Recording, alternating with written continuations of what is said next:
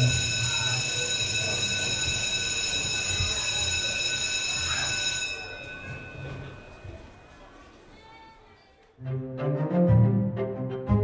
We now know what happened to Jacob Wetterling, but the whereabouts of dozens of other Minnesota children still remain a mystery. 19 year old Susan Swedell disappeared from Lake Elmo 29 years ago this week. This has never been a closed case. It's been a nightmare. It was a snowy night, only about a 15 minute ride. It's just like she fell off the face of the earth. There, there isn't a day that goes by that, that they don't think about Susan. And I, I think in Susan's case, somebody knows something. Welcome to the Still Missing podcast. I'm your host, Kara Thannert. We were we were nerds. Um, we weren't. We were definitely not part of the popular crowd, um, especially in junior high. We stayed pretty close together. When when Sue moved back into Lake Elmo after she had um, after she moved in with her mom and she and her sister moved in with her mom and I were really happy because it meant that we could walk to her house and we could hang out and and um but we stayed pretty close.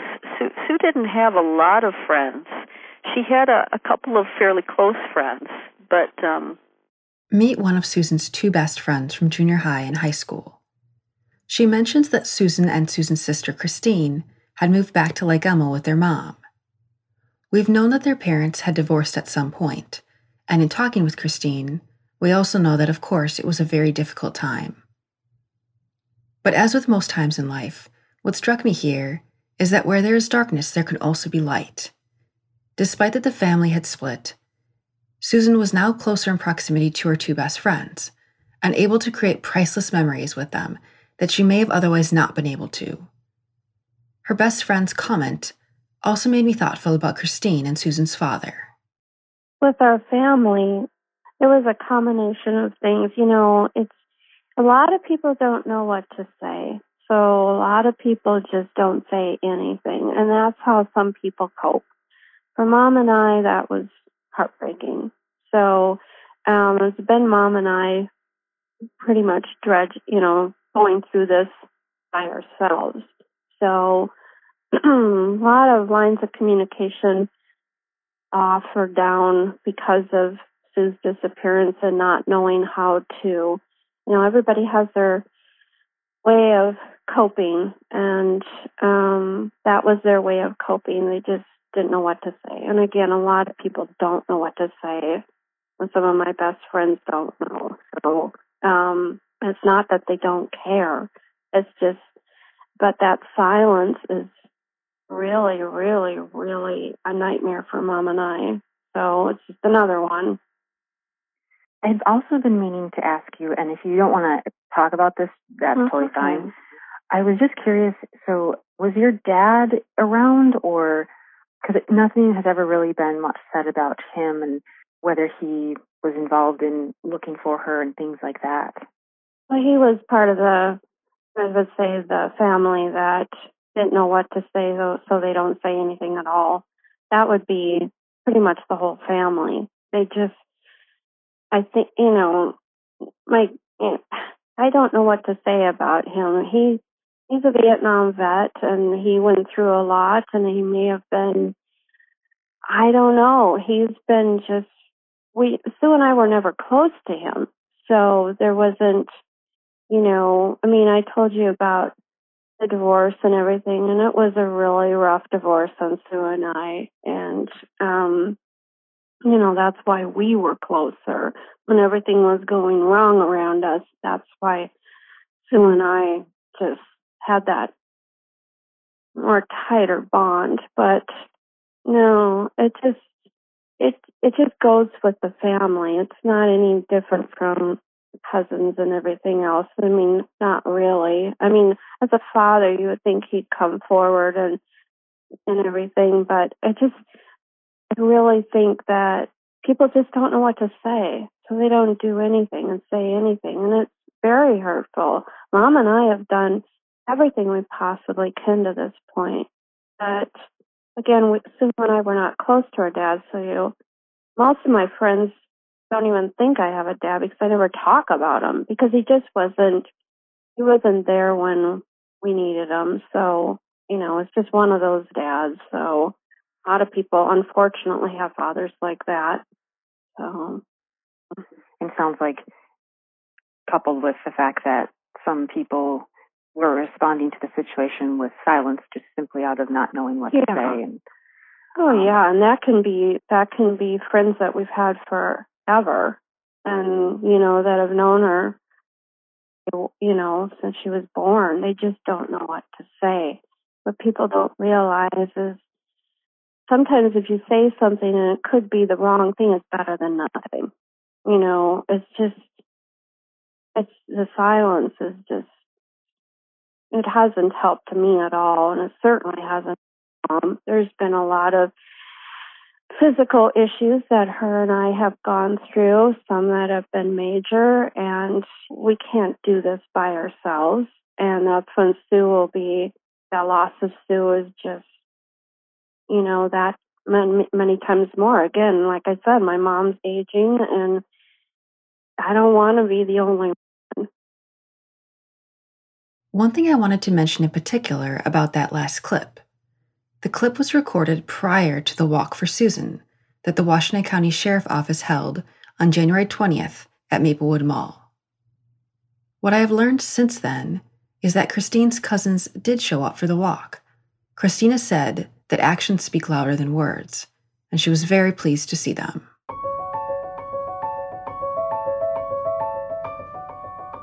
You know, we didn't party. We weren't uh, we weren't the kind of girls who would, you know, be out on the weekends at a club or or partying or you know we didn't certainly didn't smoke. So that thing about the smoke in her apartment i i can't imagine that was her. And so it sounds like to you the person who going to the bumpers club and the chat lines is much different than the high school sue that you knew.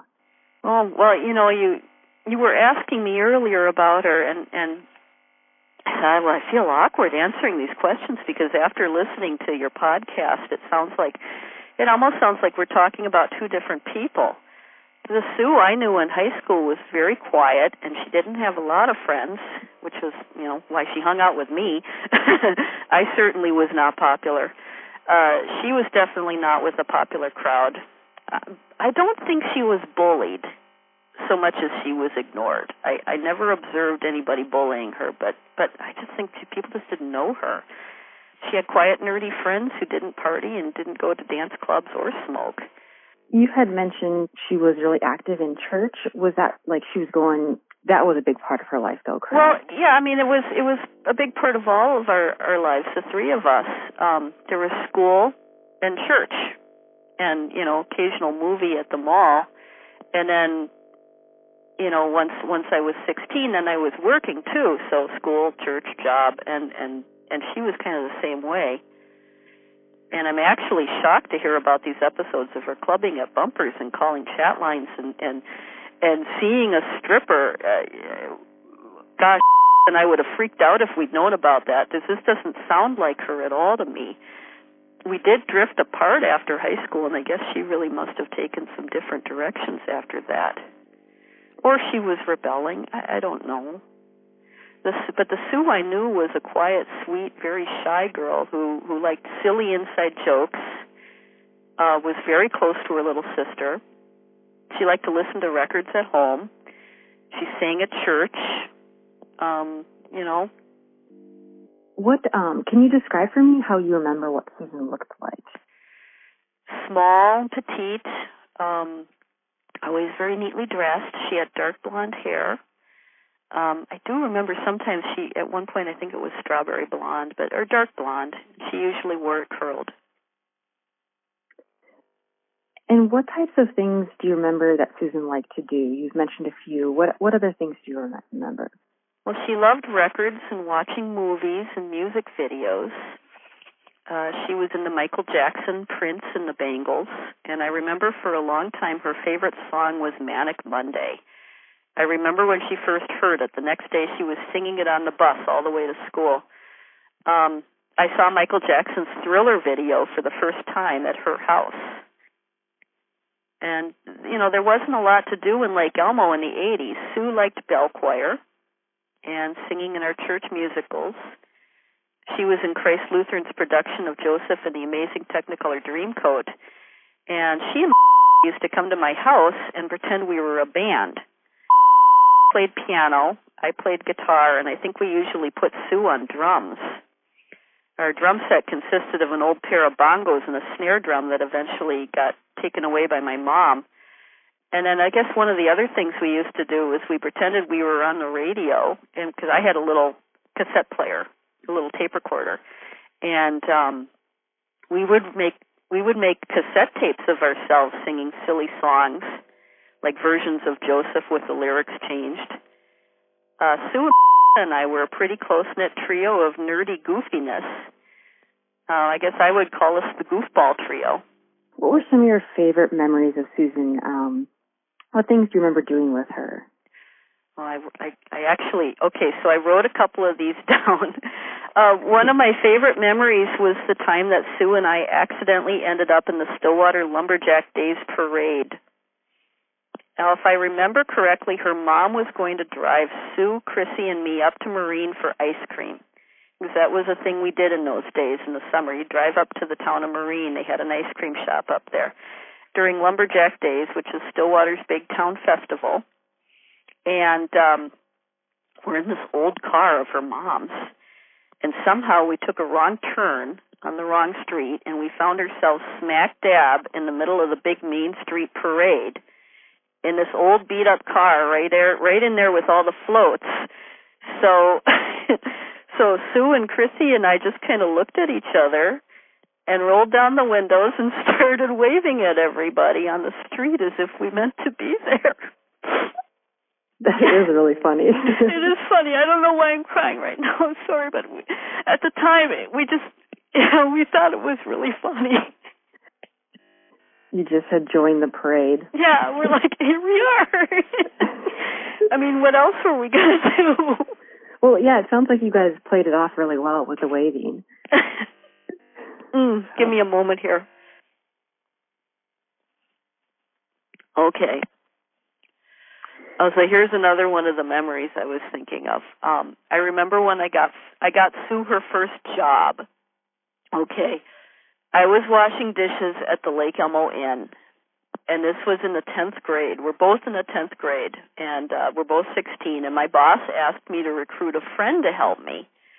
And but when Sue and I worked together in the kitchen, we were constantly joking with each other, and there were some things that we thought were hysterically funny that nobody else in the kitchen understood. And one night we were both laughing so hard and had to do with the barbecue rib bones that were coming back from the dining room. And for some reason, I thought they resembled a certain pop singer that I liked, don't even ask.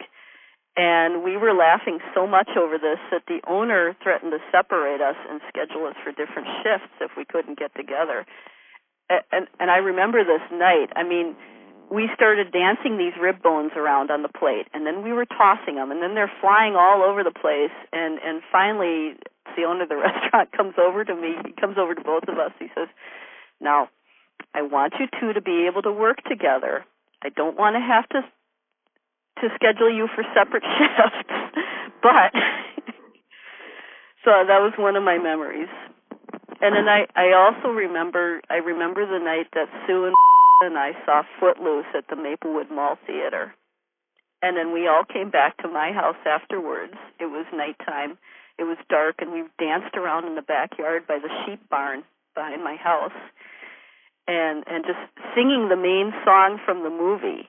You know, Footloose, Footloose, kick off your Sundays. You know, we're singing it and dancing. That's one of my memories.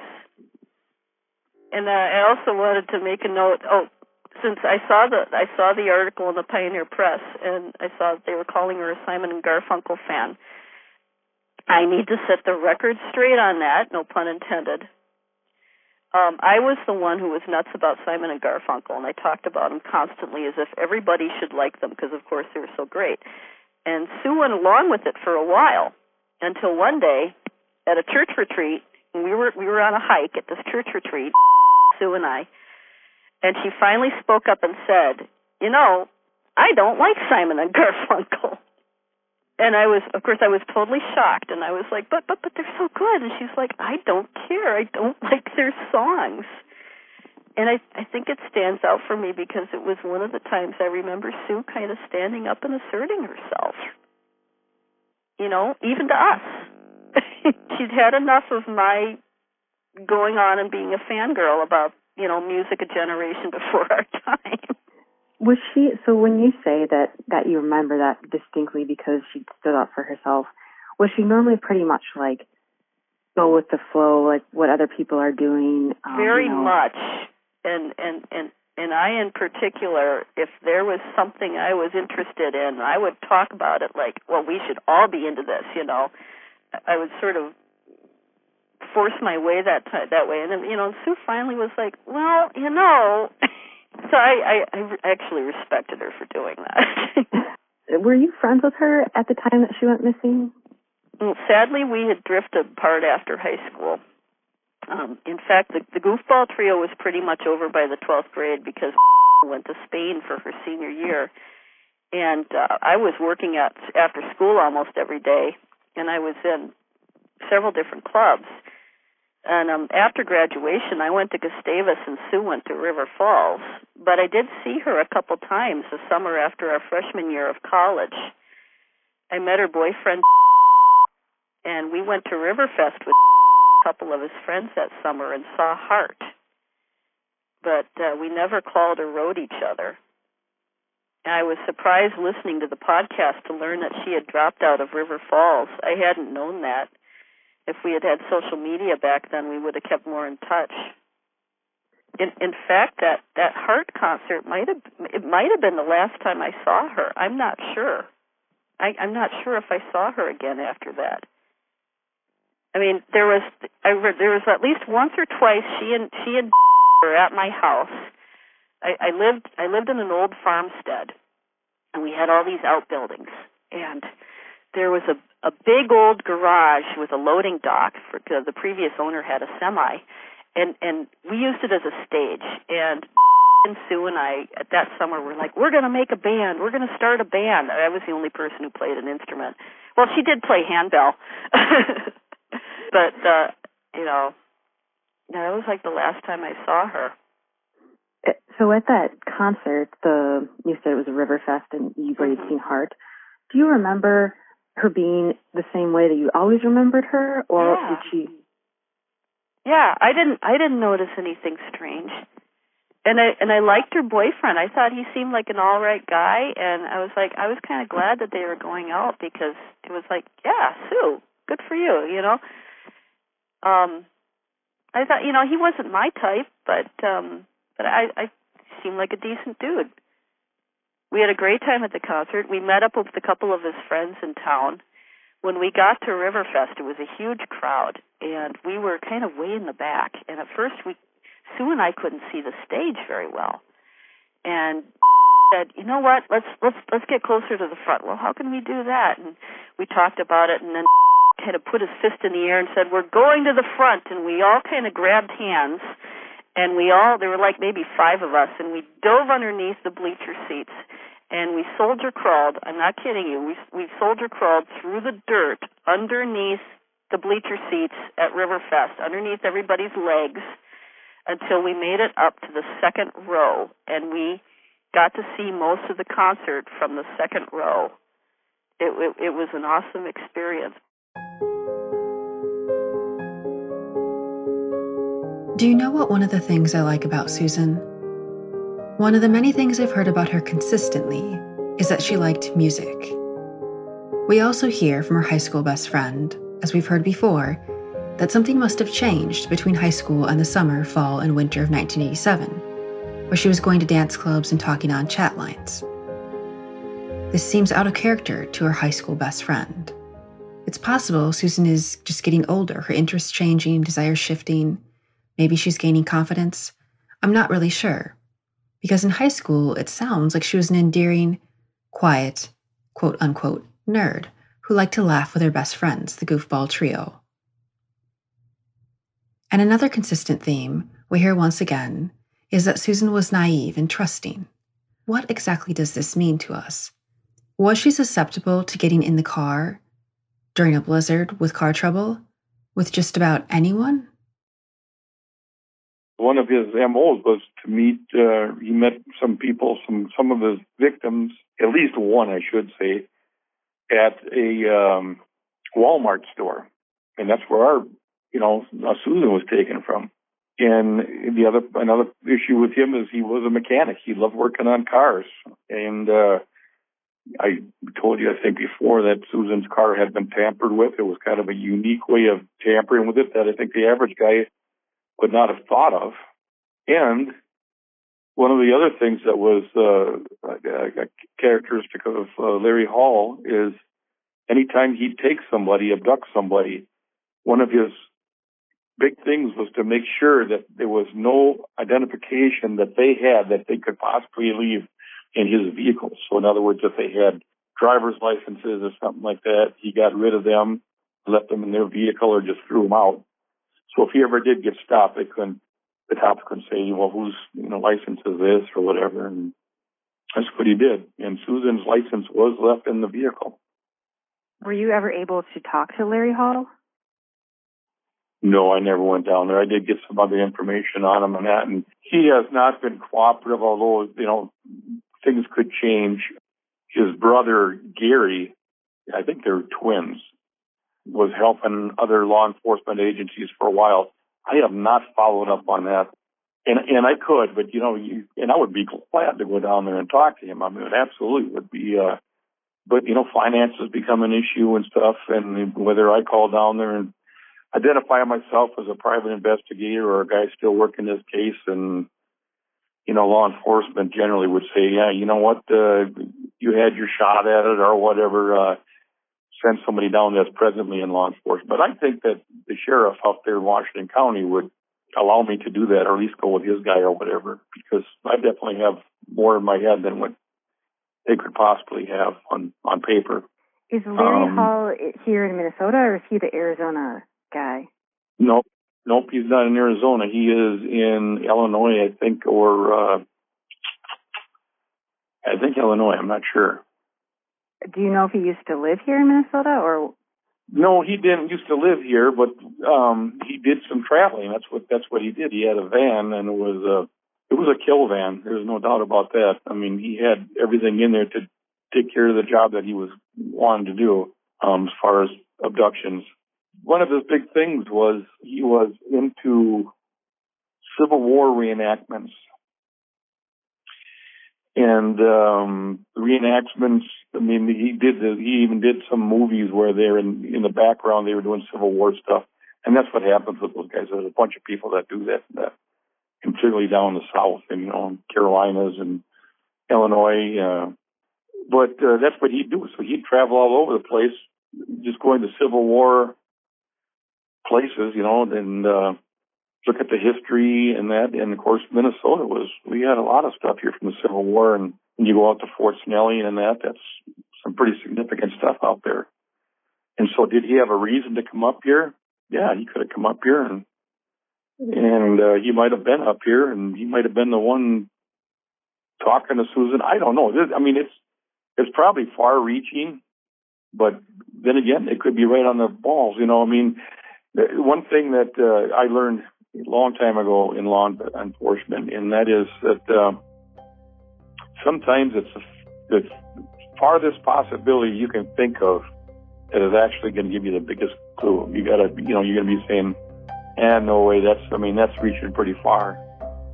And then when you get there, you're going, "Holy smokes, wow, this this all makes sense now." You know, I mean, you you, you struck on something.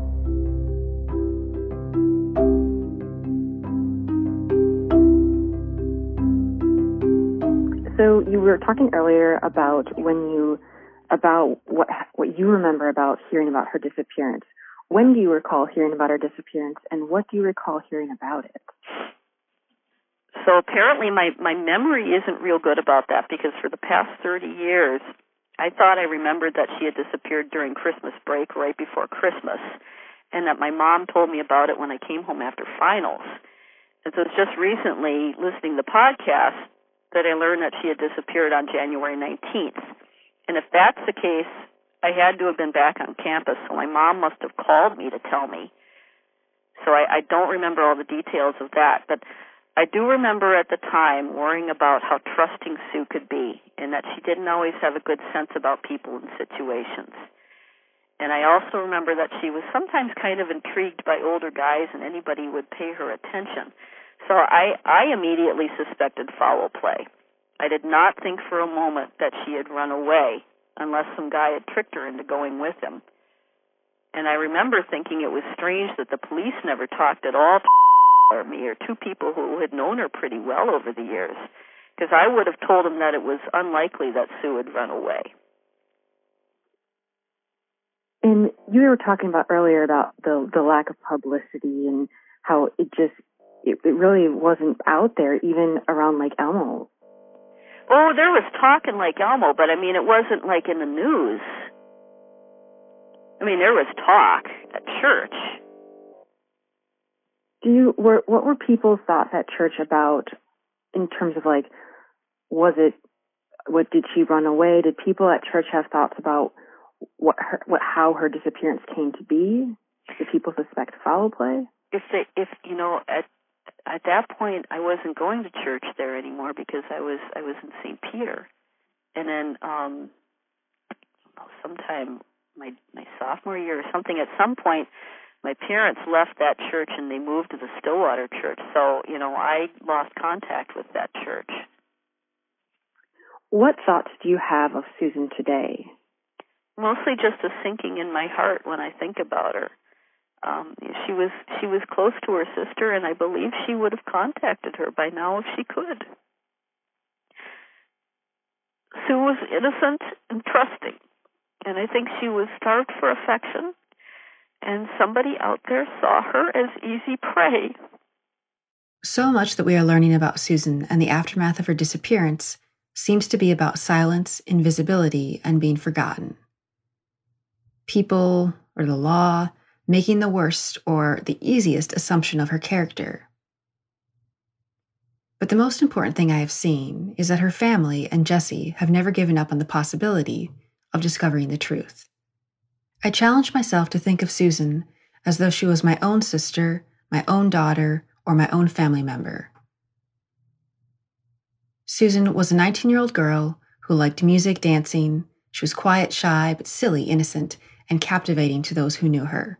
She was growing up, possibly making decisions she didn't completely understand or seemed out of character. She actually sounds quite normal to me. At 19 years old, I recall making some questionable decisions. Do you? just because she was 19, we were pretty much on our own on doing things. So we made our own posters. We um put them all over Stillwater, Lake Elmo, you know, and then we would see them being taken down at times and then we put them right back up again and it was very hard to get coverage um because she was 19 and you know it's great that it's fantastic that the kids get out there now, but I mean, back then, if you were 19, you're just invisible. There's why you're not hearing about it. So it was devastating for mom and I. I mean, one year difference and you're just supposed to know what you're doing. But so we made our own posters and you know, we waited a couple years um to move just because I was it was just really hard on me to be on that in that house by myself when my mom was working. So a couple years later we moved, but we had the people, you know, that went that took the house, make sure that they were always on the alert if Sue came back or something like that. We had made arrangements for that. But as we came into the cities, then we matched up with Missing Children Minnesota and Carol Watson was very, the director was, took us right under her wing and got posters established and then eventually Spotlight on Crime um, was able to put up a $25,000 reward for her, which, you know, was great. But again, it didn't go anywhere. It just, her case, as you know, just keeps on going between, you know, sliding between the cracks. It just never gets what it should always have been. So, so then at one time we were um, we had a private investigator and just going on the thought that if she was a runaway, if possible, I mean, everybody's thinking she's a runaway. We do not think she's a runaway, but the private investigator said, well, if she was, we need to go to the uptown area. So mom and I would uh, set the alarm clock till around um, 11 o'clock at night. We go down the uptown area and hang out with the private investigator and just search for her. But, you know, that doesn't, everybody knows a cop when they see it. So, of course, that didn't go over very well, but we tried everything we could. And why did he, um, why did he suggest the uptown area? What specifically about that area was the line of thinking? Because there was a lot of runaways in that area. Um, that was the hangout, but because he acted like a cop, you know, even if he was in just regular clothes, everybody had the signal out and, um, you know, the radar is up that, you know, this guy's a cop. And, you know, nobody would come into the restaurant that we were in or just, you know, if people are just asking on the road about Sue and everything, it just puts everybody's radar up and we weren't getting anywhere with that. So, um, that just kind of fell apart. But how many 19 year olds regardless of those decisions, how many end up missing and ignored for 30 years? I also wonder to myself are we looking for an anomaly? The 30 year old runaway who just never surfaced? The serial killer? Was this human trafficking? Or are we looking for that local guy, living, breathing in an apartment still in close proximity? Or just some guy who worked with her who knew her just well enough? Maybe some guy who met her at bumpers. Someone she was dating. I don't really know. But I question the timeline of the car trouble, especially in combination with Susan's consistent description of being naive. There is a listener who has done extensive research on the theory of the car trouble, and we will be sharing that next episode. Is there anything else that you want to share or say in remembering Susan? Uh, only that I, I feel bittersweet about how our Stillwater High School class of 86 has been holding her in remembrance. Uh, the sentiments are very kind and caring, but I also remember how much Sue struggled with loneliness and unpopularity when she was in school. And only now does her face appear in our senior class videos you know, I want everybody to know that Sue was a beautiful, kind, gentle person who would have been a good friend to many of her classmates if they had reached out to her. Someone recently asked me whether I actually thought this case could be solved. My answer to that is unequivocally yes. But I do not believe I can solve this case alone. Is it solvable? Absolutely. Does a cold case require a miracle? And my answer to that is simple only if you believe a person speaking up is a miracle. If you know anything about what happened to Susan Swedell or anything that could be relevant, please speak up and contact the Washington County Sheriff Department's tip line at 651 430 7850. Additionally, please help get Susan's story out there by going to facebook.com slash still missing podcast and share the post with Susan's photo in it. Next time on Still Missing. Yeah, you had your regulars. Um, it, it was probably over half regulars there. Thank you for listening to Still Missing. If you like what you hear, please rate and review us on iTunes. If you have suggestions for how to make the podcast better, please email us at hello at stillmissingpodcast.com.